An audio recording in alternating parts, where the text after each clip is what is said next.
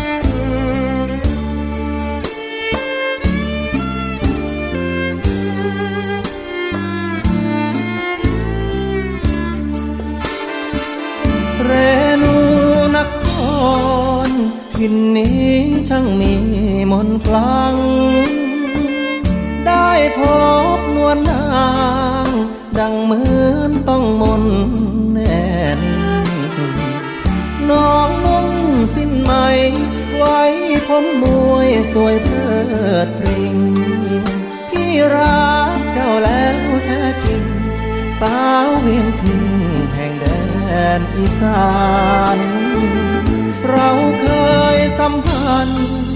พลอดรักเมื่อคราหน้านาคืนฟ้าสักกาวเน็บหนาวน้ำข้างเรือนั้นราะได้เคียงน้องถึงต้องหนาวตายไม่หวาดหวัน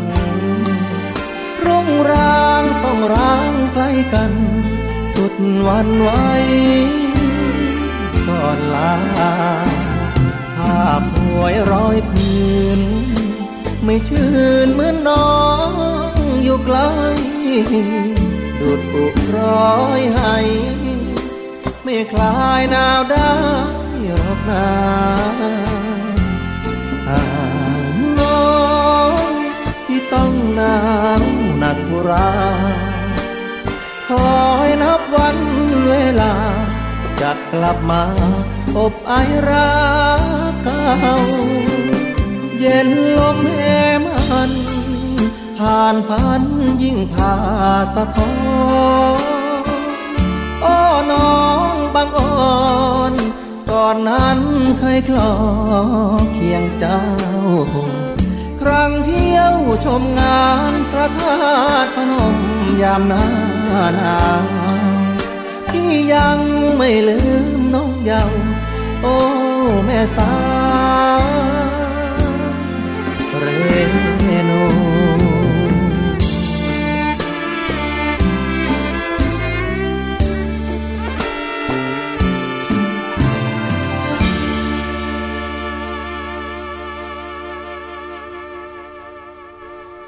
สวัสดีค่ะ คุณผู้ฟังคะต้อนรับเข้าสู่รายการภูมิคุ้มกันรายการเพื่อผู้บริโภคกันอีกเช่นเคยนะคะ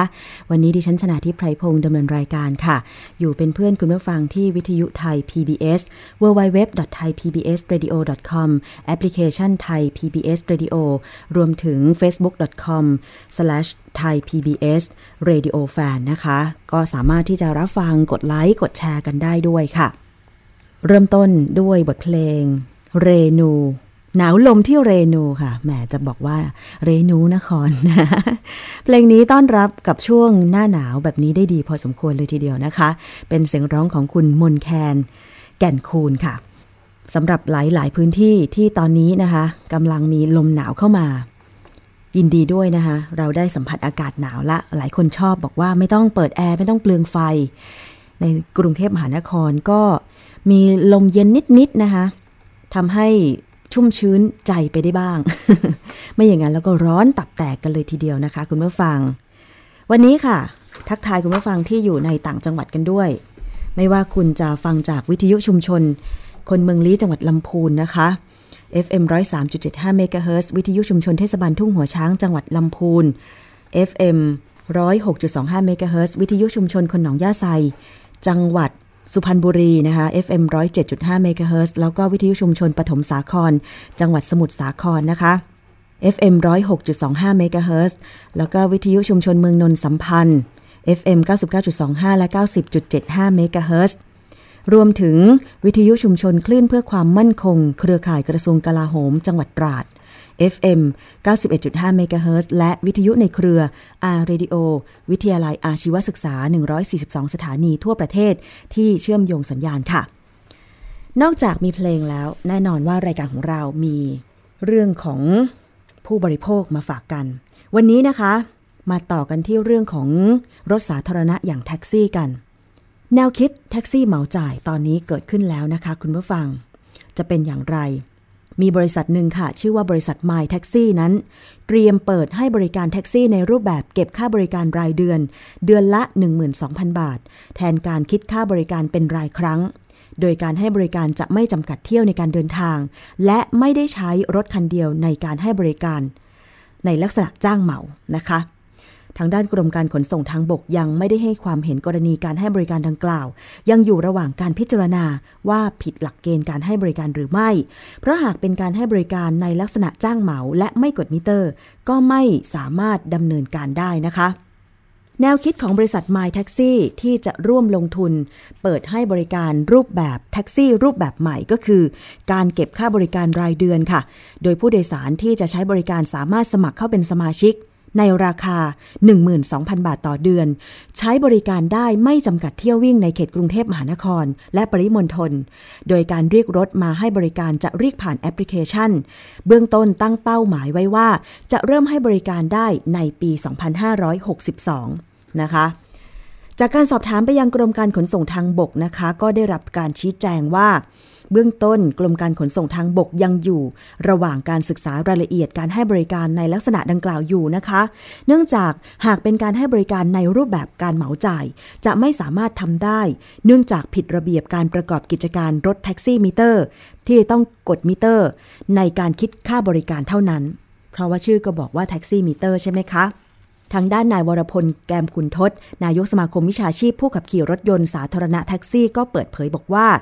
การให้บริการแท็กซี่แบบคิดบริการรายเดือน เป็นการดำเนินการของบริษัท My Taxi ค่ะ โดยเชื่อว่าการให้บริการลักษณะนี้ไม่ขัดต่อระเบียบการประกอบกิจการแท็กซี่มิเตอร์ เพราะไม่ใช่การจ้างเหมา และจะกดมิเตอร์ทุกครั้งที่ให้บริการ แต่ผู้โดยสารไม่ต้องจ่ายเงินตรงกับคนขับแท็กซี่ เพราะเป็นการจ่ายเงินผ่านบริษัทตัวกลางเป็นรายเดือนล่วงหน้าอยู่แล้วสำหรับผู้ใช้บริการสามารถเรียกรถให้ไป รับส่งโดยไม่จำกัดเที่ยววิ่ง ผ่านแอปพลิเคชัน โดยแท็กซี่ที่เข้าร่วมการให้บริการจะต้องผ่านการอบรมพิเศษจากทางบริษัท เพื่อให้ดำเนินการตามนโยบายได้โดยไม่มีปัญหา และโครงการนี้ยังได้ดำเนินการผ่านกรมธุรกิจการค้าเรียบร้อยแล้ว อะอันนี้คือในมุมของผู้ประกอบการนะคะ ทางด้านรองศาสตราจารย์วิโรธศรีสุรพานนท์หัวหน้าสาขาวิชาวิศวกรรมขนส่ง คณะวิศวกรรมศาสตร์ มหาวิทยาลัยเทคโนโลยีพระจอมเกล้าธนบุรีก็มองว่า การให้บริการแท็กซี่เหมาจ่าย ถือเป็นรูปแบบการให้บริการที่น่าสนใจ เพราะการแก้ปัญหาร้องเรียน บริการแท็กซี่ในปัจจุบันควรได้รับการแก้ไขด้วยการนำเทคโนโลยีมาใช้นะคะสำหรับการให้บริการ ท็กซี่เหมาจ่ายจะเรียกผ่านแอปพลิเคชัน รวมถึงการบริการรูปแบบใหม่นี้ อาจช่วยลดจำนวนการวิ่งรถเปล่าของแท็กซี่ได้ แต่ในแง่ของการให้บริการต้องมีจำนวนรถที่เพียงพอต่อการให้บริการค่ะ เพราะหากรถไม่เพียงพอก็จะทำให้ผู้โดยสารต้องรอนาน ไม่สะดวกเหมือนกับไปเรียกด้วยตัวเอง หรือเรียกผ่านแอปพลิเคชันจากผู้ให้บริการรายอื่นอะคุณผู้ฟัง คือมันเป็นลักษณะของแท็กซี่เหมาจ่ายที่เขาอธิบายนะคะ แต่ว่า กดมิเตอร์ทุกครั้ง แต่ผู้บริโภคเนี่ยผู้โดยสารเนี่ยไม่ต้องจ่ายเงินตรงกับการกดมิเตอร์ทุกครั้ง เพราะว่าจ่ายเงินผ่านบริษัท My Taxi เหมาไปเลย 12,000 บาทต่อเดือน จะวิ่งกี่เที่ยวก็ได้ แต่คุณผู้ฟังลองคิดดูว่าถ้าช่วงไหนรถติด ช่วงไหนผู้ใช้บริการรถมาก แล้วถ้าสมมติว่าเราเรียก แล้วเราต้องการจะไปในอีกประมาณสัก 10 นาทีข้างหน้าอย่างเงี้ยแล้ว My Taxi ไม่สามารถจัดส่งแท็กซี่มารับเราได้ ก็จะเกิดปัญหาด้วยเช่นกันว่า เอ๊ะ เราเหมาจ่ายไปแล้วนี่ทำไมคุณไม่จัดส่งแท็กซี่มาให้เราตามที่เราต้องการ อืม อันนี้ก็น่าจะมีการคิด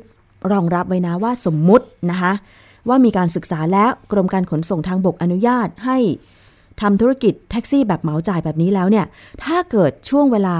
ที่มีความต้องการแท็กซี่มาก อย่างเช่นช่วงเช้าหรือช่วงเย็น คนเลิกงานคนไปทำงานอย่างเงี้ย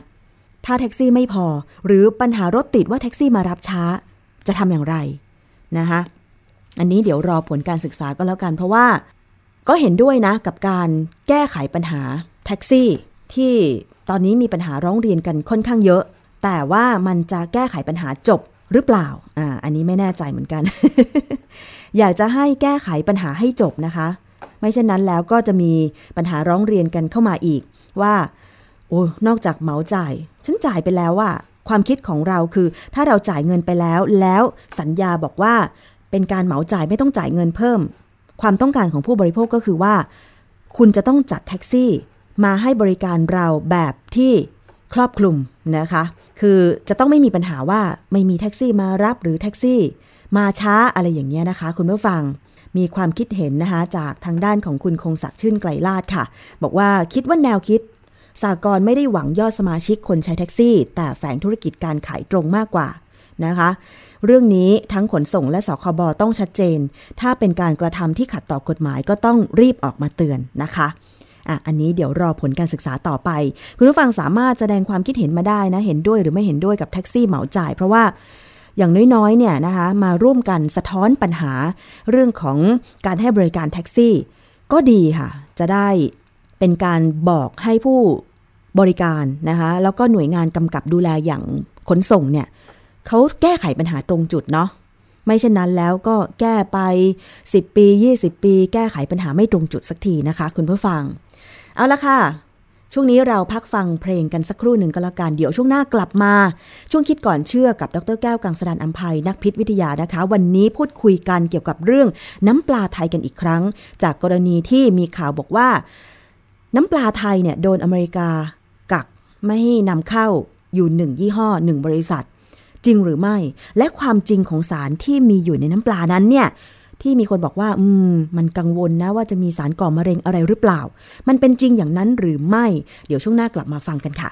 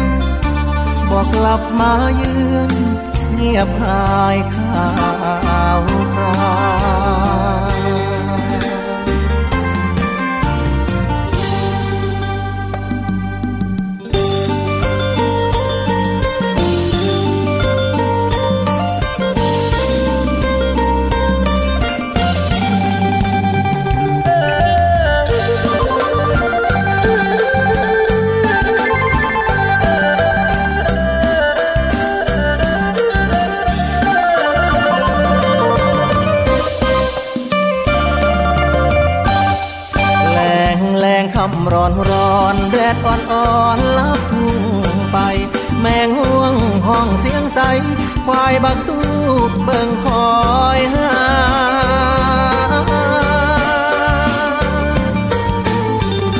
เสียงแคนดังยาวยาวพวกผู้บ่าวเป่าล็อกบ้านมา เกี่ยวสาวแห่งบ้านนา พี่สินาห่วงอะ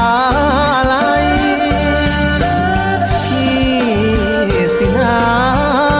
ห่วงอะไรกอดเขานั่งศพหมกน้ำตาตกไหลลงข้างใน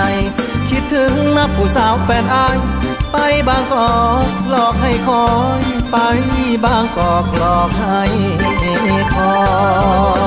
ยเดึกเดึกๆเสียงเขียดตะปาด ห้องหาดหาดสายลมวอยวอยนกเขาแมวมันห้องออดอ้อย แค่ล่องลอยเพลงลำล่องยาว แค่ล่องลอยลำล่อง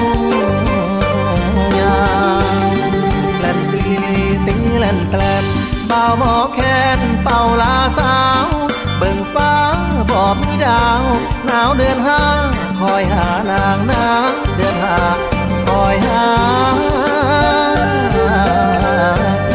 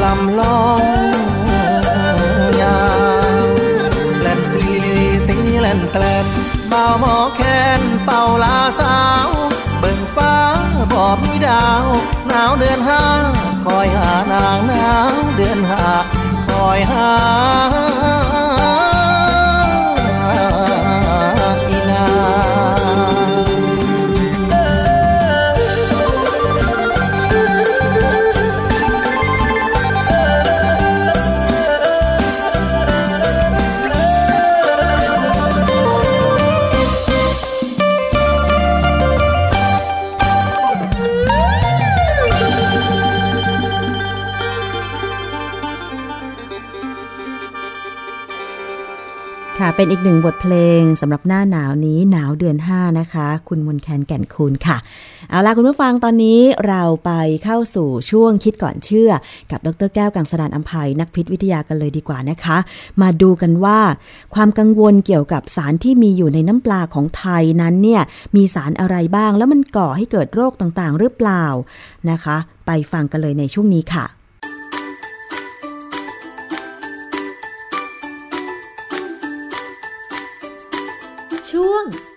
ก่อนเชื่อ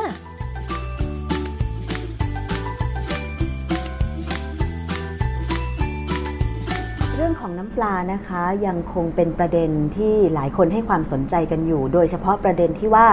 สหรัฐอเมริกานั้นมีการ กักน้ำปลายี่ห้อหนึ่งไว้เพื่อตรวจสอบว่ามันมีความปลอดภัยจริงหรือไม่ อันนี้ก็ส่งผลกระทบถึงคนไทยที่อยู่ในอเมริการวมถึงร้านอาหารไทยในอเมริกาด้วย แต่ว่าสารที่ถูกพูดถึงว่าอาจจะสร้างความเสี่ยงในการเจ็บป่วยในน้ำปลานั้นเนี่ยมี หลาย ๆ สารด้วยกัน แต่ว่า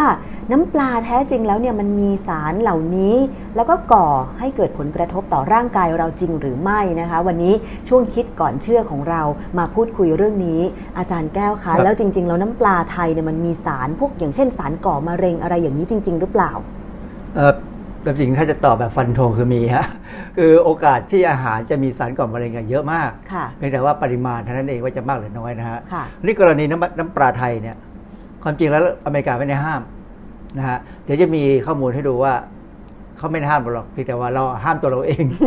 เออคือจริงๆตัวเว็บที่เป็นตัวปัญหาเข้าใจว่าจะเป็นเว็บของเวียดนามค่ะนะเพราะว่าเขาก็ประโคมข่าวเรื่องนี้ขึ้นมาก่อน แล้วเข้าใจว่านักข่าวเราคงไปดูเว็บของเวียดนามด้วยนะแล้วเอามาประกอบกับที่มีข้อมูลว่า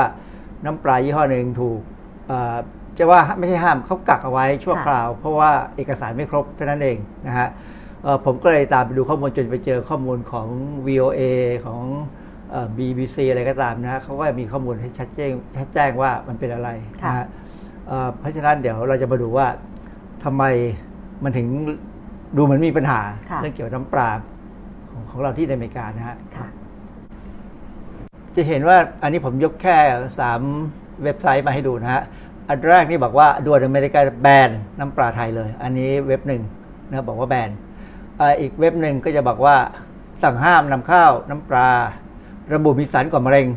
นะฮะเอ่อความจริงไอ้ระบุมีสารก่อมะเร็งเนี่ยเอ่อถ้าเราไปดูข้อมูลต่อไปเนี่ยเดี๋ยวมิจิจะมีให้ดูเนี่ยเขาไม่ได้พูดถึงเรื่องนี้เลยค่ะนะฮะอ่าอีกเว็บหนึ่งก็บอกว่ายังไม่แบนค่ะสรุปแล้วมันจะเชื่ออันไหนได้ก็ไม่รู้ เพราะว่าหลายสำนักข่าวในเมืองไทยเนี่ยนะคะ ตอนแรกก็ดิฉันเห็นข่าวเนี่ยก็ตกใจเหมือนกันว่าเอ๊ะน้ำปลา เครื่องปรุงที่คู่ครัวไทยมายาวนานหลายปีเนี่ยคือครัวไทยยังไงก็ขาดน้ำปลาไม่ได้เนี่ยแล้วพอมีข่าวบอกว่าอุ้ยอาจจะมีสารก่อมะเร็งนะ แบบเนี้ยทำให้ก็ตกใจเหมือนกันนะอาจารย์ อืมความจริงผมไม่ตกใจอะเพราะผมรู้ว่ามันมันเป็นอะไร คือความจริงถ้าจะจับประเด็นขึ้นมาเมื่อไหร่ก็ได้เมื่อนั้นแหละเมื่อก่อนมีปลาร้าโดนไปแล้วทีหนึ่งค่ะแล้วก็เคลียร์ไปได้นะค่ะฮะเค ยมีคนขอนำเข้าใบเอ่อใบสมุนพวกใบสมุนไพรบ้านเรานะครับไอ้พวกที่เอ่อเอาไปใช้ในแพทย์พื้นบ้านเนี่ยค่ะสุดท้ายเขาก็มาขอข้อมูลจากสถาบันว่าสถาบันที่ผมอยู่นะว่า ข้อมูลมันเคยมีทำวิจัยไหมเราก็บอกว่าเราเคยทำวิจัยเรื่องความปลอดภัยนิดๆหน่อยๆก็ส่งไปเขาก็ให้ผ่านคือคือจริงๆเนี่ย เขาต้องการตามกระบวนการของเอกสารเท่านั้นเองอืมเขายังไม่มีอารมณ์ที่จะมานั่งวิเคราะห์สินค้าของเราหรอกฮะเพราะมันมันเยอะค่ะ แต่ว่าจริง ๆแล้วก็มีข่าวจากทางฝั่งอเมริกาด้วยเหมือนกันว่าเอ่อเกี่ยวกับเรื่องของน้ำปลานี่การดำเนินการของเขานี่ก็คือว่าเอิ่มไม่ได้มีการห้ามนำเข้า เพียงแต่ว่ากักสินค้าไว้เพื่อตรวจสอบและขอเอกสารนะคะอาจารย์ คือคือบางเว็บของเราเนี่ย ขึ้นอะอะออกข่าวไปถึงว่าขึ้นบัญชีห้ามนำเข้านะฮะอืมอันนี้พอดีผมเข้าไปดูเว็บของ VOA VOA ก็ Voice of America ภาษาไทยนะคือเขาเขามีข่าวเป็นเป็นเป็นข่าวในวิทยุตค่ะอนเช้านะฮะแล้วก็มีขึ้นเว็บด้วยเขาก็บอกว่าอย.สหรัฐปฏิเสธข่าว การขึ้นบัญชีห้ามนำเข้าน้ำปลาจากบริษัทไทย สรุปก็ไม่ได้ห้ามนะเอ่อ US FDA ปฏิเสธข่าวการขึ้นบัญชีห้ามนะเอ่อ ก็มีเจ้าหน้าที่ของ FDA อเมริกาเลยปีเตอร์แคสเซลอะไรเนี่ยนะฮะก็บอกว่าหลังจากได้ตรวจสอบระบบข้อมูลของหน่วยงาน ไม่พบมีการแจ้งเตือนเรื่องการนำเข้าหรือ Import Alert น้ำปลาจากไทยในขณะนี้คือสรุปแล้ว FDA บอกว่าไม่มีนะฮะเจ้าหน้าที่ FDA เดียวบอกว่าบางครั้งเนี่ยการขอข้อมูลเพิ่มอาจจะเกิดขึ้นในขั้นตอนบางขั้นตอน แล้วก็น้ำปลายี่ห้อที่มีที่ถูกกักเนี่ยมี เอกสารขาดอืมนิดหน่อยไม่ได้ค่ะมากอะไรเลยนะฮะเอกสารสำนักงานส่งเสริมการค้าระหว่างประเทศที่นิวยอร์กเนี่ยอันนี้คืออันสำนักงานของไทยเนี่ยก็บอกว่ามีเคยเคยมีบริษัทของไทยในยสี่แห่งสี่บริษัท เคยถูก Import Alert นะฮะตั้งแต่ปี 2552 ถึง 61 ถึง 61 เนี่ยนะฮะเอิ่มสี่ปีก่อน ก็เตือนไปบริษัทหนึ่งซึ่งเอ่อความจริงหาชื่อได้บริษัทอยู่ที่ไหนเยอะแยะแต่ผมขี้เกียจมีปัญหา ก็ใส่ XXX ไว้นะเพราะความปกปกผิดปกติของการผลิตน้ำปลา ไม่เป็นไปตาม HACCP คืออเมริกาเนี่ยเขาใช้ HACCP ค่ะถ้าเป็นยุโรปเนี่ยใช้ ISO ค่ะมันจะไม่เหมือนกัน เพราะฉะนั้นโรงงานในบ้านเราเนี่ยถ้าผลิตอาหารจะส่งไปอเมริกาเนี่ยค่ะต้องได้มาตรฐาน HACCP ซึ่งทางออยเราเนี่ยจะดูแลค่ะ เขาจะมีเจ้าหน้าที่ของพื้นที่เนี่ยเข้าไปช่วยแนะนำว่าทำยังไงยังไง แล้วก็ประเมินค่ะนะฮะ HACCP เนี่ยมันก็คือการที่เขาจะคือคือมันเหมือนการจินตนาการว่าการทำสินค้าตัวเนี้ยมันจะมีตรงไหนบ้างที่จะอาจจะเกิดความผิดพลาดและเกิดอันตรายอืมก็ต้องบอกว่าตรงนี้จะอาจจะเกิดอันตรายนะจะแก้ไขยังไง ถ้าเกิดความผิดพลาด หรือค่ะจะป้องกันยังไง ไม่ให้เกิดความผิดพลาดค่ะก็จะมีเป็นขั้นตอนขั้นตอนขั้นตอนง่ายๆนะฮะซึ่งถ้าเราเขียนได้ดี คนอ่านอ่านเข้าใจคือความจริงมันมีวิธีการเขียนที่ให้ให้คนอ่านเข้าใจค่ะก็จะไม่มีปัญหาค่ะนะสำหรับกรณีอย่างของเรื่องน้ำปลาน้ำปลาเนี่ยเข้าใจว่ามีตอนหนึ่งที่เขาเขียนไม่ดีนะอืมมันก็ขาดขั้นตอนไปนิดหนึ่งหค่ะรืออาจจะมีบางขั้นตอนเขาอาจจะบอกว่า ถ้าถึงขั้นตอนนี้จะต้องมีการวิเคราะห์อะไรก็ตามเนี่ยนะแล้วเราไม่ได้ทำค่ะก็อาจจะว่าอะเอกสารไม่มีมาเขาก็เลยกักไว้ แต่ว่าขั้นตอนการอธิบายเกี่ยวกับตัวสินค้า วิธีการผลิตก็ดีหรือว่า คุณสมบัติของสินค้าก็ดีเนี่ยจริง ๆ แล้วคือเราจะต้องทำตามมาตรฐานของ HACCP ใช่ไหมคะ แต่ว่าจากข่าวที่ระบุไปเนี่ยบอกว่าเอิ่มเขากังวลเรื่องของไส้ปลาที่เอามาทำน้ำปลา และสองก็คือปลานั้นเนี่ยเป็นปลาดิบแล้วเอามาหมัก ซึ่งเอ่อเขาต้องการให้มีการที่จะต้มปลาหรือต้มน้ำปลาซะก่อนเพื่อให้มันสุกอย่างเงี้ยค่ะอาจารย์ ความจริง ผมเคยได้ยินน้ำปลาบางอย่างเนี่ยเขาก่อนที่เขาจะกรอกขวดเนี่ยเขาก็มาต้มนะค่ะแล้วกรองให้ใสอืมไม่ใช่ว่าไม่มีหรอกผมว่าผมเคยได้ยินมาว่า ในบ้านเราที่ก็มีน้ำปลาก็เป็นแบบนั้นนะค่ะแต่ว่าพระเผอิญผมไม่ใช่นักวิสัยการอาหาร ผมก็ไม่ได้สนใจ ผมสนใจแต่จะกินอย่างเดียวแต่ว่าหลังๆนี้ก็ไม่กินนะค่ะน้อยนักที่จะกินน้ำปลาเพราะว่ามันมันเค็มแล้วแล้วก็อาจารย์ใช้อะไรแทนก็ความเค็มก็พยายามกินเค็มให้น้อยลงอืมนะฮะและส่วนใหญ่ ก็หันไปใช้ซีอิ๊วแทน เพราะซีอิ๊วนี่จริงๆแล้วมันมีบางอย่างที่อาจจะอร่อยกว่าน้ำปลาด้วยซ้ำนะฮะแล้วน้ำแล้วอีกอย่างน้ำปลามันค่อนข้างเดี๋ยวหลังๆนี่มันคาวมาก ผมไม่เข้าใจเหมือนกันนะค่ะอาจจะเป็นเพราะว่าผมพอพอกินน้อยลง เวลาเจอแต่ละครั้งเนี่ยมันก็เลยรู้สึกว่ามันเหม็นคาวอืมก็เลยหันไปใช้ซีอิ๊วแทนค่ะจแล้ริงวๆซีอิ๊วหรือว่าซอสอะไรต่างๆ มันก็มีโซเดียมก็มีคืเกลือเหมือนกันเค็มอยู่แล้วเพราะฉะนั้นก็พยายามเลี่ยงใช้ใช้ให้น้อยที่สุดค่ะนะฮะอันนี้ผมเอาข้อมูลมาจากไทย PBS นะฮะ ก็บอกว่ากรมวิทย์การแพทย์เนี่ยก็ตรวจ botulinum toxin นะเอ่อความจริงไอ้ botulinum toxin เนี่ยมันมีโอกาสจะเกิดได้ในการผลิตน้ำปลา เพราะว่าช่วงการหมักเนี่ยค่ะจะเป็นช่วงที่ใช้คือเขาพยายามปิดไม่ให้มีออกซิเจนลงไปไม่ให้ไม่ให้มีอากาศค่ะคือแบคทีเรียที่มันหมักปลาเนี่ยมันเป็นชนิดที่เอ่อตอนที่มันจะหมักเนี่ยมันจะไม่ต้องการใช้อากาศออกซิเจน แต่ความจริงแบคทีเรียตัวนี้ ก็สามารถอยู่ในที่มีออกซิเจนได้เหมือนกันอ๋อมันเป็นเชื้อประเภทประเภทหนึ่งที่เขาเรียกว่า facultative organism facultative ถ้าถ้าไม่ใช้ออกซิเจนเลยเขาเรียกว่า anaerobic ค่ะถ้าใช้ออกซิเจนเรียกว่า aerobic ค่ะนะถ้า anaerobic เนี่ยก็คือตัวที่สร้างคือสร้าง botulinum toxin ค่ะเชื้อตัวนี้คือ Clostridium botulinum ซึ่งเวลาเราหมักอะไรก็ตามเนี่ย อย่างแม้กระทั่งแหนมหรือแม้กระทั่งหน่อไม้ปี๊บหน่อไม้หรือว่ากุนเชียงแฮมเบคอนอะไรพวกเนี้ยนะค่ะถ้ามันมันไอไอกระบกระบวนการหมักเนื้อสัตว์เนี่ยมันจะต้องพยายามไม่ให้มีออกซิเจนลงไปค่ะเพราะถ้ามีออกซิเจนลงไปเมื่อไหร่เนี่ยมันจะกลายเป็นของเสีย มันจะเน่าอ๋อนะฮะเพราะฉะนั้นเขาก็จะหมักโดยมีออกซิเจนน้อยหรือไม่มี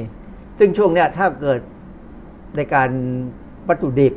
หรือบริเวณนั้นนะมีสปมีสปอร์ของ Clostridium botulinum ค่ะ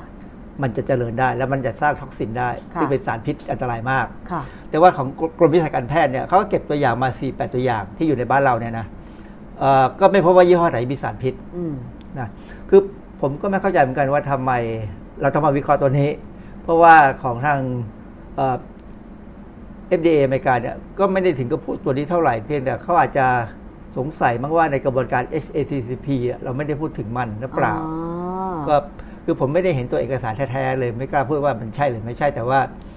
ทางกรมวิทยาศาสตร์การแพทย์คงเห็นเขาเกิดสงสัยขึ้นมา เพราะว่ามันไม่ถูกระบุไว้ในเอกสารในการส่งออกอย่างนี้เองใช่ไหมคือคะอาโดยจารย์โดยธรรมชาติเนี่ย โดยธรรมเนียมก็ไม่มีลงน้ำปลาที่ไหนก็วิเคราะห์หรอกฮะคือคือถ้าทำให้ถูกสูตรแต่แบบเดิมเนี่ยคือใส่เกลือให้พออะไรเงี้ยนะค่ะมันก็ไม่น่าจะมีอะไรเกิดออกมาหรอก เพราะว่าเกลือเนี่ยมันเป็นตัวเลือกเชื้อที่จะใช้ทำงาน ไอไอเชื้อที่มักจะเป็นตัวหมักอะไรก็ตามเนี่ยค่ะมักจะเป็นเชื้อที่ทนเกลืออ๋อส่วนตัวอื่นมักจะไม่ทนค่ะ นะเพราะฉะนั้นโดยธรรมชาติแล้วถ้าใส่เกลือพอเนี่ยก็ไม่น่าจะมีปัญหา ค่ะ อันนี้ความจริงฝรั่งก็รู้ ค่ะ ไม่ใช่ไม่รู้แต่ว่ามันต้องมีอะไรบางอย่างที่เราไม่รู้ เพราะว่าจริง ๆ แล้วฝรั่งเองเขาก็มีวิธีการถนอมอาหารโดยใช้เกลือกับหลาย ๆ ชนิดอาหารเหมือนกันนะเยอะอาจามากรย์ เยอะมาก เพราะฉะนั้นอย่างน้ำปลาเนี่ยเป็นภูมิปัญญาของไทยในการถนอมอาหารแล้วก็ในการ ผลิตเครื่องปรุง ให้มีรสชาติเหมาะสำหรับอาหารไทยแบบเนี้ยคือคือความอร่อยของน้ำปลาจริง ๆ ที่ทำให้อร่อยเนี่ยค่ะก็คือเวลามันย่อยเนื้อปลามาเนี่ย มันจะได้โมโนโซเดียมกลูตาเมตออกมาด้วยอืมคือโดยคือที่ผมผมไต้อชูงรสใส่ธรรมชาติ ไม่ต้องใส่เออไม่ต้องชูรสใช้เอ่อที่เป็นผงผงๆละใช่ถ้าแล้วน้ำมันก็มีตัวอื่นด้วยแล้วก็มีกลิ่นมีอะไรออกมา คือมันจะดีกว่ากลูตาเมตธรรมดาค่ะนะเพราะฉะนั้นมันก็คือน้ำปลามันถึงทำให้อาหารนี่อร่อยขึ้นค่ะนะเสริมกัน เพราะฉะนั้นการที่เขากลัวไอ้ Clostridium botulinum toxin มันก็มันก็ใช่ใช่อะนะสิ่งที่เขาคือผู้เขาเป็น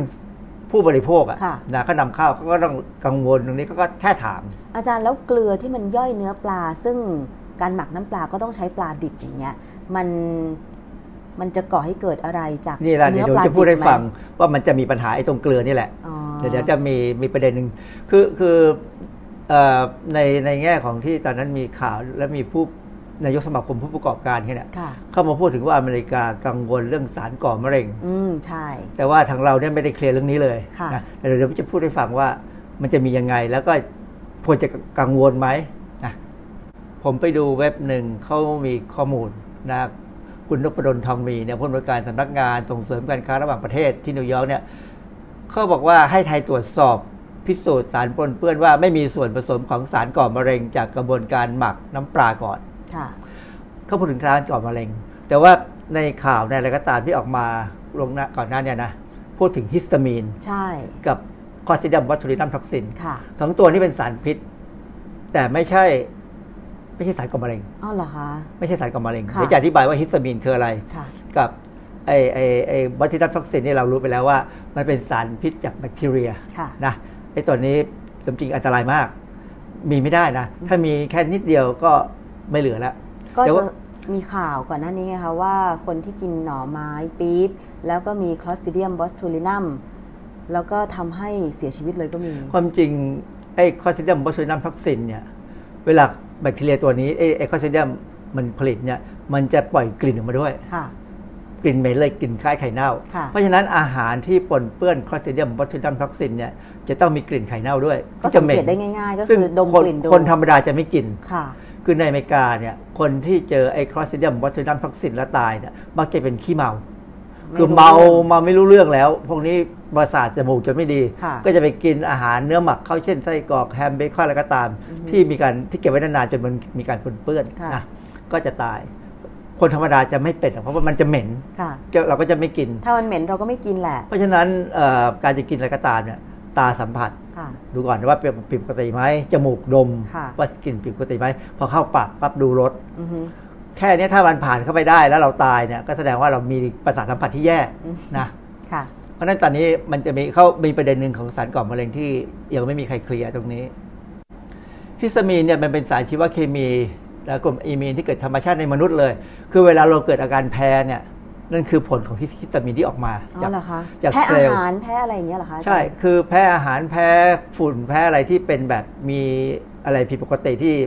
อ่าจามหรือมีอะไรก็ตามหรือผื่นแดงพ้ละอองเกสรแพ้อากาศ แพ้อะไรที่เป็นผื่นแดงเนี่ยคือ คือมันเป็นระบบภูมิต้านทานป้องกันเราค่ะแต่ว่าภูมิต้านทานพวกนี้เวลามัน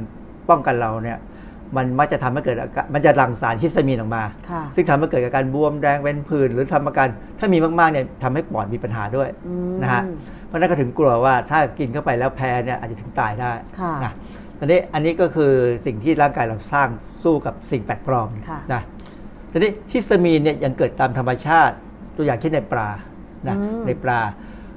ในปลาเนี่ยที่จะมีฮิสตามีนได้เนี่ยคือปลาที่เราเอาขึ้นมาแล้วมันเริ่มพอมันตายเอ่อ ในตัวปลาเนี่ยจะมีกรดอะมิโนฮิสติดีน เป็นอิสระอยู่ในเนื้อในเลือดในตามเนื้อเยื่อนะปลาทุกชนิดใช่ไหมคะอจรย์ปลาทุกชนิดนี่แหละค่ะมนุษย์จริงๆคนก็พอมีเหมือนกัน แต่ค่ะว่าปลาเนี่ยจะมีเยอะ แล้วก็แบคทีเรียที่มีอยู่ในธรรมชาติในตัวปลาเนี่ยมันก็จะเปลี่ยนฮิสตามีนเอ่อฮิสติดีนกรดอะมิโนฮิสติดีน ให้กลายเป็นฮิสตามีนค่ะเพราะฉะนั้นปลาไอฮิสตามีนเนี่ยจริงๆ มันเป็นอ่าดัชนีชี้วัดว่าปลาเนี่ยถ้าจับมาแล้วเนี่ยเอาใส่ ตู้เย็นหรือใส่ระบบความเย็นไม่ดีเนี่ยค่ะเรียกฝรั่งใช้คำว่า cold chain เนี่ยถ้า cold chain ไม่ดีเนี่ยตัวนี้จะสูงอืมเรานึกภาพสิว่า ถ้าเป็นฝรั่งเนี่ยนะเวลาเขาจับปลาอย่างแถวนอร์ดอร์เวย์แถวแคนาดาเนี่ยค่ะมันเย็นอยู่แล้วเนี่ยแต่ค่ะก็ยังเย็นอยู่ค่ะเขาจะเย็นตั้งแต่จับขึ้นมาใส่ที่จับปลาแล้วก็เอาถึงถึงอะไรแพปลาค่ะก็จะเย็นมาตลอด แต่ว่าเราเนี่ยมาดูสมุทรสาครมาดูอืมสมุทรปราการสมุทรสงคราม ผมว่ามันไม่เย็นนะ คืออาจจะเย็นในในท้องเรือปลาแล้วพอขึ้นมาอยู่บนบนแพปลา ผมก็เห็นมันวางตากแดดอยู่เป็นแถวเลย ก็เวลาเราเห็นภาพเอ่อโป๊ะปลาอ่าเวลาเอาขึ้นมาจากเรือประมงก็คือใส่ตะกร้ามาครับแล้วก็เทลงกับพื้น เทแล้วก็ลงกับแล้วก็พื้นมาเลือกกัน แล้วก็คนที่มาทำปลาก็คัดเลือกขนาดบ้าง หรือว่าเอาไปชั่งบ้างอะไรบ้างอย่างเงี้ยคือคือเราจะไม่เห็นภาพนี้ในค่ะในประเทศที่เขา พัฒนากว่าเราค่ะเพราะว่าเขาจะทำในโรงงานแล้วก็ควบคุมอุณหภูมิค่ะนะของเรานี่เล่นกันอย่างนั้น เพราะฉะนั้นปลาพวกเนี้ยมันก็จะมีโอกาสที่เน่าเสีย แล้วอีกอย่างหนึ่งคือประมงพื้นบ้านอาจารย์ ดิฉันเคยเห็นแถบอืมภาคใต้ คือโอเคมันจับปลามาสดๆก็จริงอะค่ะ แต่ว่ามันก็จะมีคล้ายๆ ว่าคนมาแยกตัวปลาออกจากแหบ้างอะไรบ้างริมชายหาดเลย ซึ่งซึ่งอันนั้นแหะจริงๆแล้วมันเสี่ยงอืมเสี่ยงที่จะเกิดฮิสตามีนแต่มันฮิสตามีนเนี่ยมันก็จะเกิดในปลาบางชนิด มากบ้างน้อยบ้างค่ะนะเดี๋ยวเดี๋ยวจะมีกราฟให้ดู ภาพนี้มาจากเอ่อวารสาร Life Science เมื่อปี 2014 คือความจริงเขามีกราฟอันหนึ่งที่ 4 องศาเซลเซียส 4 องศานี่คือเย็น ปริมาณฮิสตามีนที่มันเกิดขึ้นเนี่ยจะต่ำค่ะนะมันไม่แต่พอเข้ามาศึกษาถ้าถ้าเปลี่ยนอุณหภูมิเป็น 25 องศา 25 องศาเนี่ยจริงๆก็เย็นกว่าบ้านเรานะเราส่วนใหญ่จะเฉลี่ยแล้วเนี่ยมัน 30ค่ะนะเอ่อเขาก็ศึกษาในปลาลัง ปลาแชลังหรือปลาหลังเขียวเนี่ยนะแล้วก็ปลาหมูปลาหมูสีแก้มแดง คือคือผมจริงเขาใช้ชื่อเป็นภาษาอังกฤษนะนะแล้วผมเอาไปเทียบกับของวารสารวิชาการ ที่เขาเทียบชื่อปลาภาษาอังกฤษกับภาษาไทยเนี่ยผมก็ออกมาได้ประมาณเนี้ยค่ะคือถ้าผิดพลาดก็ก็ขอโทษที แต่ว่าคิดว่าคงไม่ไม่ผิดอะเพราะอย่างปลาลังนี่มันชัดๆนะฮะว่าเป็นปลาอะไรปลาหมูสีแก้มแดงนี่ก็ตรงๆกันเลย ปรากฏว่าที่อุณหภูมิ 25 องศาเนี่ย 6 ชั่วโมง 12 ชั่วโมง 18 24 เนี่ยค่ะปลาลังเนี่ยเกิดฮิสตามีนในระดับที่สูงนะค่ะร้อยร้อยเจ็ดสิบห้า ppm อะไรก็ตามเนี่ยถือว่าสูงแช่ล้างก็สูง แต่หมูสีแก้มแดงเนี่ยแทบจะไม่มีเลย แต่ปลาพวกนี้เรากินกันไหมอาจารย์ กินฮะ แต่ไม่ค่อยได้ยินชื่อปลาล้างนี่กินแน่ๆค่ะแล้วใครได้ยินชาล้างหลังเขียวแล้วคงมีหมูสีแก้มแดงนี่ส่วนใหญ่มันดูเหมือนเป็นปลาปลาสวยงามนะค่ะมันก็ดูดีอะแต่ว่าผมก็ไม่รู้เขากินไหมเพราะมีหลายชนิดมากเลยดูในบัญชีนะค่ะ มีหมูสีมีหลายสีมันมีแก้มแดงตัวเนี้ยที่เขาวิจัยข้ามาศึกษาเรื่องปลานินปลาอะไรอย่างนี้ไหมคะอาจารย์เอ่อคงไม่ยังไม่ทำมั้งปลากระพงอะไรที่เรากินบ่อยเอิ่มๆปไม่ลากระตักที่เรามาทำน้ำปลาอะไรเงี้ยคือความจริงเราต้องทำอ่าเราควรจะเป็นคนทำแต่ว่าคิดว่าคิดว่ามีเดี๋ยวผมจะมีเอกสารอีกชิ้นหนึงให้ดูค่ะเอ่อมีเอกสารของโคเด็กเลยโคเด็กนี่คือหน่วยงานระหว่าง FAO กับ WHO ค่ะเป็นหน่วยงานร่วมกันนะตรงเอ่อ ทำหน้าที่เกี่ยวกับเรื่องอาหารโดยเฉพาะเลย มาตรฐานอาหารทั้งหลายทั้งโลกเนี่ยค่ะโคเด็กดูแลค่ะก็มีเอกสารชิ้นหนึ่งเอ่อเป็นเรื่องเกี่ยวกับการประเมินความเสี่ยงที่จะเกิดฮิสตามีนนะมันความเป็นพิษของฮิสตามีนเนี่ยในการกินน้ำปลาไทยค่ะของไทยเลยโอ้เอกสารอันนี้เนี่ยเขาประเมินความเสี่ยงฮิสตามีนในน้ำปลาไทย ที่ประเมินโดยศูนย์พันธุวิศวกรรม และเทคโนโลยีชีวภาพแห่งชาติเลยไบโอเทคเขาระบุไว้เลยว่าไบโอเทคทำ กับดรทอมรอสจาก Tasmanian Institute of Agricultural Research ก็คือ Tasmanian เนี่ยก็อยู่ที่ออสเตรเลียนะค่ะเอ่อข้อมูลมีเป็นปริมาณของฮิสตามีนที่ได้จากบริษัทห้องปฏิบัติการกลางของไทยนะอันนี้เป็นบริษัทที่ของของที่กระทรวงเกษตรเอ่อเขาทำแล้วก็ให้ข้อมูลออกมาปรากฏว่ามันมีค่าของฮิสตามีนเนี่ยค่าเฉลี่ยอยู่ที่ 0.9748เอ่อมิลลิกรัมต่อคนที่คนไทยกินแต่ละวัน นะซึ่งผมก็ไม่รู้กันว่าไอ้0.9 มิลลิกรัมต่อคนเนี่ยคือมากหรือน้อยแต่คงไม่มีปัญหามั้งเพราะว่าเอ่อเอกสารนี้ไม่ได้สรุปว่าเรามีปัญหาอะไร คืออาจารย์มีแสดงว่าต้องมีการกำหนดปริมาณฮิสตามีนที่ร่างกายรับได้เหรอคะมีครับยังมีเอกสารอยู่แต่ผมไม่ได้เอามาแสดงนะเพราะว่าถึงบอกตัวเลขไปเราก็ไม่รู้ว่าเอาไปทำอะไรได้ค่ะเพราะเวลาเรากินน้ำปลานี่เราไม่รู้มันมีอะไรเท่าไหร่ค่ะมันมันจะมีประโยชน์แค่เชิงวิชาการ แต่ประชาชนจริงๆนี่แม้กระทั่งผมเองผมก็ไม่รู้จะทำไงก็เช่นกินให้น้อยที่สุด เช่นถ้าเรากินเกินมาตรฐานที่เขากำหนดไว้ร่างกายเราจะแพ้แพ้เป็นผื่นหรือว่าเกิดอาการเกี่ยวกับปอดหายใจไม่สะดวกอะไรอย่างเงี้ยอืมมีน้ำมูกไหลออกมาอะไรเงี้ยนะแล้วแต่ แต่จริงๆแล้วคือถึงเรารู้ว่าเราควรจะได้รับฮิสตามีนเท่าไหร่ แต่เราก็ไม่รู้ว่าน้ำปลาที่เรากินเข้าไปในแต่ละวัน ซึ่งเราก็คือเอาไปปรุงอาหาร ก็ไม่รู้ว่ามันจะมีปริปริมาณของฮิสตามีนเท่าไหร่คือคือใช่ไหมคะเราไม่รู้ว่าในกระบวนการผลิตเนี่ยปลาเขาค้างมานานกี่ชั่วโมงอ๋อคือจริง ๆ แล้วถ้าปลายิ่งได้เร็วเท่าไหร่เนี่ยนะก็จะแล้วรีบไปหมักเลยเนี่ยนะจะมีน้อยมันอาจจะไม่เกิดอาจจะมีน้อยอืมผมเคยอ่านเอกสารอันหนึ่งเขาพูดเรื่องเกี่ยวกับการกินปลาค่ะคือเหตุผลที่ผมไม่ชอบกินปลา เพราะว่าผมเห็นข้าวมันอืมเขาบอกปลาจริงๆถ้าจับขึ้นมาใหม่ๆเนี่ยมันจะไม่มีกลิ่นคาวเลย เพราะกลิ่นคาวเนี่ยมันเกิดหลังจากที่ปลาตายแล้วเริ่มมีการเปลี่ยนแปลงอืมเขาบอกปลาที่ใหม่สดจริงๆจะมีกลิ่นเหมือนทะเลอืมคือกลิ่นน้ำทะเลธรรมดาค่ะนะจะไม่มีกลิ่นแบบคาวปลาแบบที่เราได้กลิ่น แล้วถ้าเป็นปลาน้ำจืดล่ะคะปลาน้ำจืดก็จะก็คาวยิ่งน้อยใหญ่เลย ยิ่งไม่ค่อยมีกลิ่นค่ะจะสังเกตว่าปลาเค็มเนี่ยกลิ่นมันเหม็นคาวมากอือฮึเพราะว่า เขาตากแดดเขาเขาตายก่อนมาคลุกเกลือ แล้วก็ไปตากแล้วคราวเนี้ยมันก็เลยมีการปล่อยรุ่นปล่อยนี่ออกมา แล้วก็เพราะว่ากลิ่นคาว แต่กลิ่นคาวเนี่ยไม่ใช่สารฮิสตามีนค่ะแต่เป็นสารตัวอื่น ซึ่งมาพร้อมๆกับฮิสตามีนอ๋อเดี๋ยวจะมีเอกสารให้ดูค่ะอันนี้เป็นบทความมันหนึ่งตีพิมพ์ในวารสารวิชาการนะเอ่อเรื่องของ biogenic amine amine amine เนี่ยมันเป็นสารประกอบที่อยู่ในเลือดมนุษย์หรือสิ่งมีชีวิตเยอะแยะค่ะนะ biogenic ก็คือเอมีนที่เกิดในร่างกายเราในปลาเขาบอกว่าบทบาทของมันเกี่ยวกับการเกิดพิษ การทำให้เสีย แล้วก็ nitrosamine formation นี่ผมมาถึงไนโตรซามีนแล้วไนโตรซามีนเนี่ยหลาย ๆ ตัวเป็นสารก่อมะเร็ง ซึ่งอันเนี้ยคือสิ่งหนึ่งที่เอ่อเอ่อเมื่อกี้มีข่าวอันหนึ่งที่เขาพูดถึงเรื่องสารก่อมะเร็งในน้ำปลาเนี่ยค่ะความจริงมันหมายถึงไอ้ตัวนี้แหละไนโตรซามีนในตัวซามีน แต่ว่ายังไม่มีไม่มีใครออกมาพูดนะ ก็ไม่พูดก็ดีแล้วล่ะ ถ้าพอพูดไปเดี๋ยวคนจะตกใจตกใจ แต่ทั้งที่ความจริงแล้วเนี่ย ผมบอกตรงนี้เลยว่าปริมาณมันต่ค่ะำนะมันไม่มีปัญหาหรอกค่ะแต่ว่าถามว่ามีไหมมี แต่ไอ้เจ้าไนโตรซามีนเนี่ยมันเกิดกระบวนการตอนไหนอาจารย์ เดี๋ยวเล่าให้ฟัง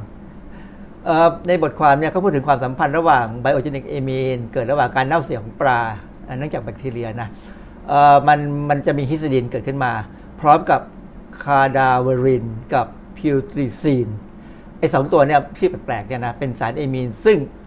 ไอ้เนี่ยคือกลิ่นเหม็นของคาวปลาอ๋อคือถ้ายิ่งปลายิ่ง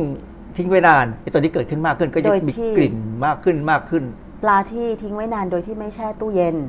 ไม่ใช่ตัวเย็นนะไม่ไม่ได้อยู่ไม่ได้อยู่ที่ประมาณสี่องศาหรือศูนย์องศาเนี่ยค่ะกลิ่นนี้จะมากมากขึ้นเรื่อยๆ เพราะฉะนั้นเหตุผลหนึ่งที่ว่าเราเคยมีข่าวบ่อย เอาไปชุบฟอร์มาลีนอืมนะเอาไปทำอะไรกันหลายๆอย่างที่เขาทำทำกันนะ แต่ผมเคยมีประเด็นหนึ่งผมเคยไปซื้อปลาจาระเม็ดค่ะมากิน ก็มันก็ดูดีที่ดีอ่าฮะแต่พอเราทอดไปปั๊บเนี่ยแทนที่จะเป็นกลิ่นปลาจะละเม็ดทอดมันกลายเป็นกลิ่นปลาเค็ม เนื้อเน่าแสดงว่ามันเน่าข้างในแล้วอืมนะก็นั่นคือฟอร์มาลินแน่ๆค่ะเพราะข้างนอกนี่ดูดีฟอร์มาลินเนี่ยมันจะรักษาสภาพข้างนอกให้ดูดีค่ะนะฮะเอ่อทีนี้ไอ้เจ้า cadaverine กับ putrescine เนี่ย มันจะเป็นสารตั้งต้นที่ไปทำปฏิกิริยากลับกับ ไนเตรตหรือไนไตรท์ที่ปนเปื้อนอยู่ในเกลือสมุทรอืมถึงบอกไปถึงบอกเรื่องเกลือเรื่องเกลือเนี่ยสำคัญเกลือค่ะเกลือแกงเนี่ยสำคัญ คือถ้าน้ำปลานั้นเนี่ยหมักกับเกลือสมุทรเนี่ยโอกาสเกิดจะมีเลยค่ะนะเพราะว่าไอ้สารไอ้กลิ่นคาวเนี่ยมันมีอยู่แล้วแน่ๆสารพวกนี้เกิดขึ้นแน่ๆแล้วในในในน้ำทะเลเนี่ยมันมีไนเตรตไนไตรท์อยู่ค่ะส่วนใหญ่เป็นพวกไนเตรตนะนะค่ะเพราะว่าอะไรเราเราใช้ปุ๋ยไนเตรตน้ำก็ พัดชะลงไปทะเลค่ะก็มันก็โอกาสจะมีก็เยอะขึ้นนะฮะเอิ่มส่วนถ้าเป็นใช้เกลือสินเทา เกลือสินเทาไม่มีไนเตรตไนไตรท์ยกเว้น บางแห่งนะอาจจะมีปนเปื้อนแต่ว่าส่วนใหญ่จะไม่ค่อยมี เกลือสินเทาคือเกลือที่ขุดลงไปในดิน แล้วก็มีแหล่งเกลืออย่างเช่นที่อำเภอบอกเกลือจังหวัดน่านใช่ มันมันเป็น rock salt ค่ะเป็นหินเกลือเลยค่ะซึ่งเราลงไปเอาน้ำฉีดให้มันไหลออกมา ให้มันค่ะละลายออกมา แล้วมาต้มใหม่อ่าฮะให้มันเพื่อระเหยน้ำให้แห้งหรือแต่เกลือออกมา เกลือสินเทาจะไม่มีสาร ส่วนใหญ่จะไม่มีในตัวในไตรท์หรอกอ๋อส่วนใหญ่มันก็เป็นพวกแร่ธาตุต่างๆอย่างอื่นปนเปื้อนนะค่ะฮะก็ เดี๋ยวจะให้ดูเขามันจะมีจากจากบทความมันเนี่ยเขาจะให้แนวทางว่ามันเกิดสารก่อมะเร็งได้ยังไงค่ะเอ่อมันมีสารอยู่สามสามตัวนะ TMA นี่อะไรตัวหนึ่งอย่าไปสนใจมัน ไอ้คาดาเวรินกับพิวตริซีนที่เราบอกว่าทำให้เกิดกลิ่นคาวปลาเนี่ย เวลามันอยู่ในตัวในในเนื้อในปลาที่ตายแล้วเนี่ย มันจะเปลี่ยนไปเป็นไพเปอริดินกับไพโรลิดีนสองตัวนี้ก็ชื่อประชาชนธรรมดาก็ไม่รู้เรื่องหรอกฮะก็ไม่เป็นไร แต่ไอ้สองตัวเนี่ยจะทำปฏิกิริยากับ ไนไตรท์ซึ่งถ้าเป็นไนเตรตเนี่ยแบคทีเรียที่อยู่ในปลาเนี่ยมันจะเปลี่ยนไปเป็นไนไตรท์ได้ มันมีค่ะความสามารถอยู่นะค่ะฮะไนไตรท์เนี่ยทำปฏิกิริยากับไอ้สองตัวเนี่ยตัวใดตัวทั้งสองตัวเลยตัวใดตัวหนึ่งก็ตามเนี่ยจะได้สารอ่าถ้าตัวนี้ได้ NDMA ถ้าต่างไปกับตัวนี้ได้ NPAIP NYP คือชื่อพวกเนี้เป็นชื่อย่อของสารในในตัวสมินเช่น NPAIP เนี่ยคือไนโตรโซไพเปอริดีน NPYR ก็คือไนโตรโซ ไพโรลิดีนค่ะสองตัวเนี้มีการศึกษาในสัตว์ทดลองแล้วว่าเป็นสารก่อมะเร็งในสัตว์ทดลองด้วย NPIP และ NPYR อ่า NDMA นี่อยู่ในไส้กรอกมี ในไส้กรอกมีเออแต่มันไม่ได้มาทางเดียวกับปลานะไส้กรอกก็คนละเรื่องกัน แต่ว่าค่ะก็มีแหละนะค่ะเพราะว่าในในเนื้อสัตว์ที่เอามาทำไส้กรอกหมูแฮมหรือเบคอนเนี่ยมันก็มีเอมีนอยู่อืมในธรรมดาเอมีนนี่อยู่ในสิ่งมีชีวิตในเนื้อสัตว์ ทั้งนั้น คนก็มีเหรอคะมีอ่าเอาคนไปทำไส้กรอกก็มีก็ก็เกิดสารก่อมะเร็งพวกนี้แหละค่ะนะฮะเพราะฉะนั้นไม่น่าประหลาดหรอกที่ว่าน้ำปลาจะมีพวกนี้ค่ะมันขึ้นอยู่กับว่าในกระบวนการเนี่ยเขาป้องกันดีไม่ดีอือฮึนั่นคือ HACCP คงจะต้องการให้บอกว่าปลาเนี่ยจับมาแล้วกี่ชั่วโมงอือฮึถึงเอามาหมักค่ะหมักแล้วทำยังไงต่อไป คือจริง ๆ การต้มหรือไม่ต้มเนี่ยมันมันไม่ใช่ประเด็นเท่าไหร่หรอกค่ะเนื่องจากว่าอย่างซีอิ๊วเนี่ยเราก็ไม่ได้ต้มอืมนะซีอิ๊วแล้วก็หมักแล้วก็ธรรมดา แต่น้ำปลาเนี่ยถ้าต้มกลิ่นมันก็อาจจะหอมขึ้นหรือเปล่าก็ไม่รู้ ผมเคยอย่างที่บอกบอกแล้วว่า ผมเคยอ่านเอกสารบางเอกกับบุคคลโบราณเนี่ยค่ะเขาพูดถึงการทำน้ำปลาจากสัตว์หลายชนิด ไม่ใช่ค่ะน้ำปลาไม่ใช่ปลาอย่างเดียวไม่ได้จากปลาอย่างเดียวหรอกฮะมันมีมาจากเช่นจากกุ้งเนี่ยจะหอมมาก ก็กลายเป็นน้ำกุ้งไปเออแต่มันก็จะกับประมาณเดียวกับน้ำปลาแหละสารเคมีพวกนี้ก็มีนะฮะค่ะ เพราะฉะนั้นมันไม่น่าประหลาดเรื่องการต้ม ผมว่าไม่ใช่เรื่องตัวประเด็นที่เป็นปัญหาค่ะนะเอ่อมีบทความอีกอันหนึ่งเขาพูดถึงเรื่อง biogenic amine in cheese เอ่อ in Chinese soy sauce คือมันพูดถึงซีอิ๊วละซีอิ๊วจีน สรุปแล้วไปเปอร์นี้เขาก็พูดเหมือนกันว่า มันมีคาดาเวริน ซึ่งไอ้เมื่อกี้เราบอกประเด็นน้ำปลามีไอ้นี่ก็มีค่ะเพราะฉะนั้นถามว่าชนิดซอยซอสเนี่ย ถ้าเอาไปศึกษาว่ามีไนโตรซามีนไหมมีอืไม่ต้องทำก็รู้ว่ามี นะเพราะฉะนั้นมันเป็นธรรมชาติที่จะต้องเกิด ถ้าเราใช้ขึ้นกับเกลือ ขนาดเอ่อซอสถั่วเหลืองก็ยังมี คือคืออย่างเงี้ยคือเขามาจับน้ำปลาก็ค่ะเจอ จับซอสถั่วเหลืองเมื่อไหร่ก็เจอก็เจออาฮะแต่ก็ไม่ได้จับอ๋อเพราะว่าเครื่องปรุงในอเมริกาในในโลกเราเนี่ย เครื่องปรุงมันเยอะมากค่ะแล้วแล้วถ้ามันมีคนกินมาเป็นร้อยปีพันปีไอ้ซอยซอสเนี่ยเป็นพันปีซีอิ๊วเนี่ยค่ะก็ไม่เห็นมีปัญหาสักเท่าไหร่เนี่ย คือระบาดวิทยายังไม่เคยบอกว่ากินซีอิ๊วแล้วเป็นมะเร็งเนี่ยนะค่ะแต่ระบาดวิทยาบอกว่าถ้ากินเค็มแล้วเป็นมะเร็งในตอนหลังเนี่ยอือฮึเพราะฉะนั้นไอ้ซีอิ๊วเนี่ยก็อาจจะอยู่ในข่ายที่ว่าอาจจะต้องระวังค่ะเพราะฉะนั้นไอ้นี่ก็เป็นที่ให้ให้ดูตัวอย่างว่า น้ำปลาก็มีแล้วซีอิ๊วก็มี เดี๋ยวมีอีกตัวหนึ่งที่อีกตัวหนึ่งที่ดูประหลาดค่ะอะอันนี้เขาบอกว่าไนเตรตนะ แล้วก็ไนโตรซามีนในชีส ในชีสด้วย ในชีสผมก็เอ๊ะทำไมชีสมีไนโตรซามีนชีสทำมาจากนมที่ให้ตกตะกอนคือเขาบอกว่าชีสบางอย่างเนี่ยเนี่ยเขาบอกว่าต้องมีการใช้เกลือไนไตรท์ในการผลิตเนยบางชนิดในยุโรปอ๋อนะเป็นเรื่องจำเป็น เพราะก็เวลาหมักชีสเนี่ยมันก็หมักคล้ายๆน้ำปลาคือหมักในที่มีอากาศน้อย แล้วก็นะใส่เกลือลงไปเออไม่จริงจริงๆเขาไม่ได้ใส่เกลือหรอก คือเขาหมักก็มันมันก็คือนมค่ะแล้วหมักด้วยเชื้อแลคโตบาซิลลัสค่ะบางชนิดเนี่ยนะ แต่ว่า ก็บอกว่าบางครั้งเนี่ยเวลาเขาเอานมไป pasteurize เนี่ยไอ้สปอร์ของ Clostridium botulinum เนี่ยมันไม่เสียมันไม่ตายนะมันอยู่อืมมันรอดได้ค่ะเพราะฉะนั้นวิธีป้องกันคือใส่ไนไตรท์ลงไปป้องกันอ๋อก็เลยอันเนี้ยก็คือพูดง่ายๆชีสนี่ก็เกิดไนโตรซามีนเหมือนกันค่ะคือบทความเนี่ยเป็นบทความปี 1979 นะค่ะนานมาแล้ว เขาก็รู้แล้ว เพราะฉะนั้นผมถึงบอกว่าจริงๆกับ FDA อเมริกาก็ รู้รู้อยู่ว่าอะไรเป็นอะไร คืออฮึของพวกนี้จะทำเมื่อไหร่ก็ทำเมื่อนั้นค่ะไม่ทำก็คือไม่ทำอันนี้เขาพูดถึงอะมีการศึกษาว่าเขาเตรียมสตาร์เตอร์คือเชื้อแบคทีเรียเนี่ยที่จะใช้ในการผลิตน้ำปลานะอันนี้เป็นเป็นงานวิจัยของฝรั่งเอ่อของมาเลเซียนะเขาเขาสามารถที่จะหาหาแบคทีเรียที่มีเอนไซม์ที่มันสามารถจะ จะเขาคือเขาเขารู้ว่าในน้ำปลาเนี่ยบางทีมันมีแบคทีเรียบางชนิดค่ะซึ่งสร้างเอนไซม์ออกมาป้องกันการเกิดไบโอเจนิกอะมีนอืมได้ ซึ่งเขาจะเอาไปใช้ในการทำผลิตไส้กรอกเนื้อไส้กรอกปลานะคือคือบอกแค่ว่า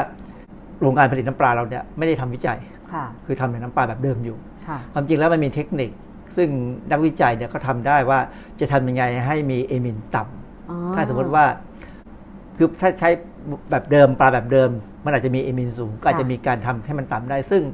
อันนี้ก็เป็นหน้าที่ของนักวิสัยการอาหารค่ะที่จะไปดูต่อ แต่ทีนี้มันก็ขึ้นอยู่กับผู้ประกอบการ ว่าจะเลือกใช้วิธีแบบดั้งเดิม โดยที่ไม่หาข้อมูลใหม่เลยหรือเปล่า หรือว่าอยากจะพัฒนาผลิตภัณฑ์ตัวเอง คือถ้าคิดว่าสินค้านี้ต้องไปไกลค่ะแล้วถ้าผู้บริโภคหรือคนที่เขาซื้อในต่างประเทศเขาเกิดกังวลขึ้นมา ต้องตอบถามเขาให้ได้ว่ามันไม่มี หรือว่าต้องหาวิธีการที่จะเลี่ยงหรือจะลดหรือความจริง อันนี้มันเป็นการพัฒนาให้ให้สินค้าเนี่ยปลอดภัยขึ้นอืมนะแต่ก็ไม่ได้หมายความว่าสินค้าปัจจุบันมีปัญหานะค่ะเพราะว่าถ้าเราเชื่อเออตามหลักของที่หมอต่างๆ กังวลอยู่ว่าอย่ากินเค็มอย่ากินหวานเนี่ยนะค่ะเราก็ไม่ต้องกินน้ำปลา มันมากหรอกใส่นิดเดียวก็พอแล้วเออจริง ๆ กรมอนามัยเนี่ย ก็พยายามรณรงค์นะค่ะอย่ากินเค็ม อย่ากินหวานค่ะไอ้หวานไม่กินหวานนี่มันก็เห็นเห็นอยู่ขนมหวานแล้วไม่กิน แต่ไอ้เค็มเนี่ยเวลาไปซื้อข้าวกินเนี่ยบางทีมันเค็มเค็มๆใช่อย่างที่ผมบอกอะแต่หลังหลังจากที่ผมเกษียณเนี่ยทำกับข้าวกินเองผมใส่น้ำปลาน้อยมากอือฮึพอไปกินอาหารข้างนอกเนี่ยโอ้โหผมผมรู้สึกมันเค็มจนกินไม่ลง บางคนนอกจากเครื่องปรุงน้ำปลาที่ใส่ในอาหารแล้ว ก็ยังเรียกพริกน้ำปลามาอีก เนี่ยคือแสดงให้เห็นว่าคนไทยติดนิสัยการกินเค็ม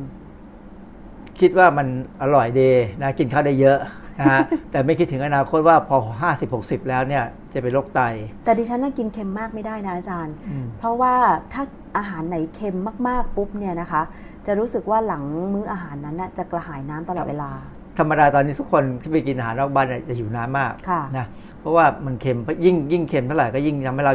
คือดื่มร่างกายน้ำมันเข้าไปตอบมากๆสนองอืมเพื่อเอาน้ำเนี่ยไปดึงเอาเกลือออกมาทางปัสสาวะค่ะนะแต่ว่าพอยิ่งดึงกันมากเท่าไหร่ไตก็ยิ่งทำงานหนักขึ้นหนักขึ้นค่ะจนจนจะเริ่มมีปัญหาค่ะนะเพราะฉะนั้นก็ทถ้ากังวลว่าน้ำปลามีสารพิษค่ะกินน้อยลงอือฮึนะแต่สารพิษปริมาณน้อยๆเนี่ยก็ไม่มีปัญหาหรอกครับค่ะคือถ้าเราเรียนพิษวิทยาเนี่ยเราไม่ได้กลัวที่จะกินสารพิษ แต่เราค่ะรู้ว่าเราจะเลี่ยงยังไง หรือว่าจะมีการ คือปกติน้ำปลาเนี่ยมันใช้กับอาหารที่จะต้องกินกับผักผลไม้อยู่แล้วกินผักเนี่ยส่วนใหญ่นะก็ไม่น่าจะมีปัญหาแล้วกับบ้านเราค่ะแต่กับฝรั่งนี่ไม่แน่เพราะว่าเขาอาจจะไม่กินผักกันมั้งอือฮึก็อาจจะกลัว แต่ว่าคนที่จะบริโภคน้ำปลาในต่างประเทศอย่างอเมริกาเนี่ยก็คือเป็นตลาดคนไทยที่ไปอยู่อเมริกาไม่ใช่ครับอาจารย์ไม่ใช่เหรอฝรั่งเลยฮะฝรั่งก็กินเหรอคะตั้งแต่สมัยผมไปเรียนที่อเมริกาเมื่อ4 5 0 ปีที่แล้วได้สามสี่สิบปีเนี่ยค่ะโอ้ยฝรั่งกินอาหารไทยเนี่ยทั้งเผ็ดทั้งเค็มอือฮึแซ่บกว่าเราเยอะค่ะแซ่บกว่าผมอีกค่ะ คือไอ้คนที่มันเกิดเมื่อไหร่จะเป็นฝรั่งเป็นคนไทยไปเกิดผิดที่อะนะกินเหมือนคนไทยเด้เลย ยิ่งค่ะแถวแถวเอลเอเนี่ยนะโอ้กินน่าดูเลยค่ะเพราะฉะนั้นก็คนเอ่อคือ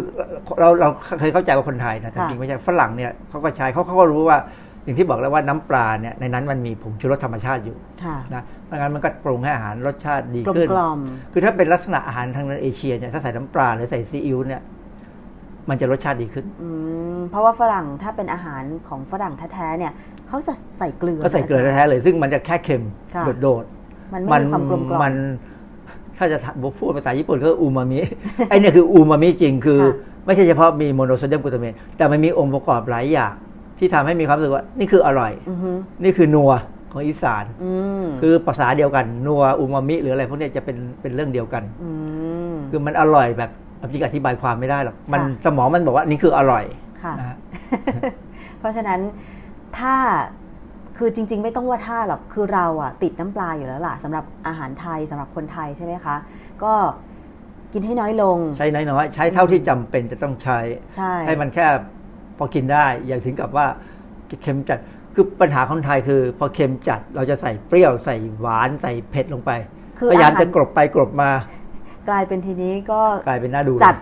จัดทุกรสนะคะจัดมาก แต่ดิฉันน่ะเคยทานอาหารเกาหลีนะอาจารย์ครับดิฉันว่ามันต่างจากอาหารไทยมากเลย ของไทยหนึ่งชามเนี่ยมีเปรี้ยวเค็ม เผ็ดหวาน อย่างเช่นต้มยำอะไรอย่างเงี้ยอาจจะไม่ค่อยหวานแต่ว่ามันจะมีความแซ่บครับเผ็ดกับเปรี้ยวกับเค็มครับแต่ว่าถ้าเป็นอาหารเกาหลีเนี่ยสังเกตมาหลายเมนูละ คืออาหารอย่างหนึ่งก็จะเค็มไปเลย อาหารอย่างหนึ่งก็จะจืดไปเลย อาหารอย่างหนึ่งก็จะเปรี้ยวไปเลย แล้วเวลาเราจะ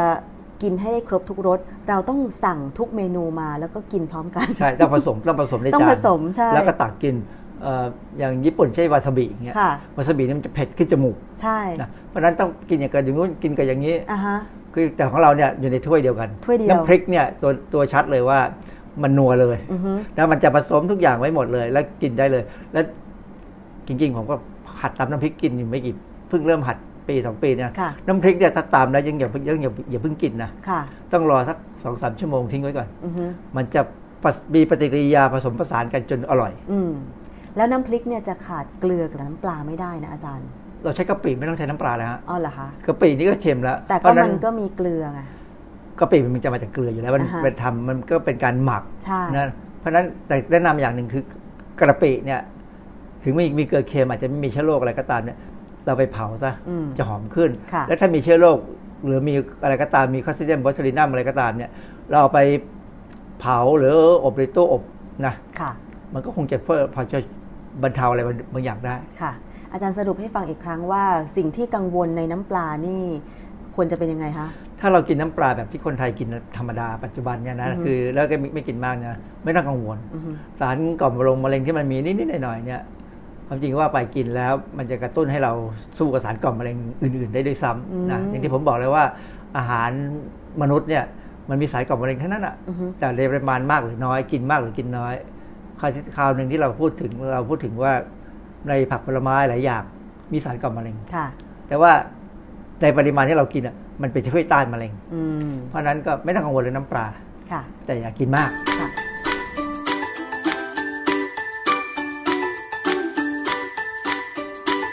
ช่วง คิดก่อนเชื่อค่ะคุณผู้ฟัง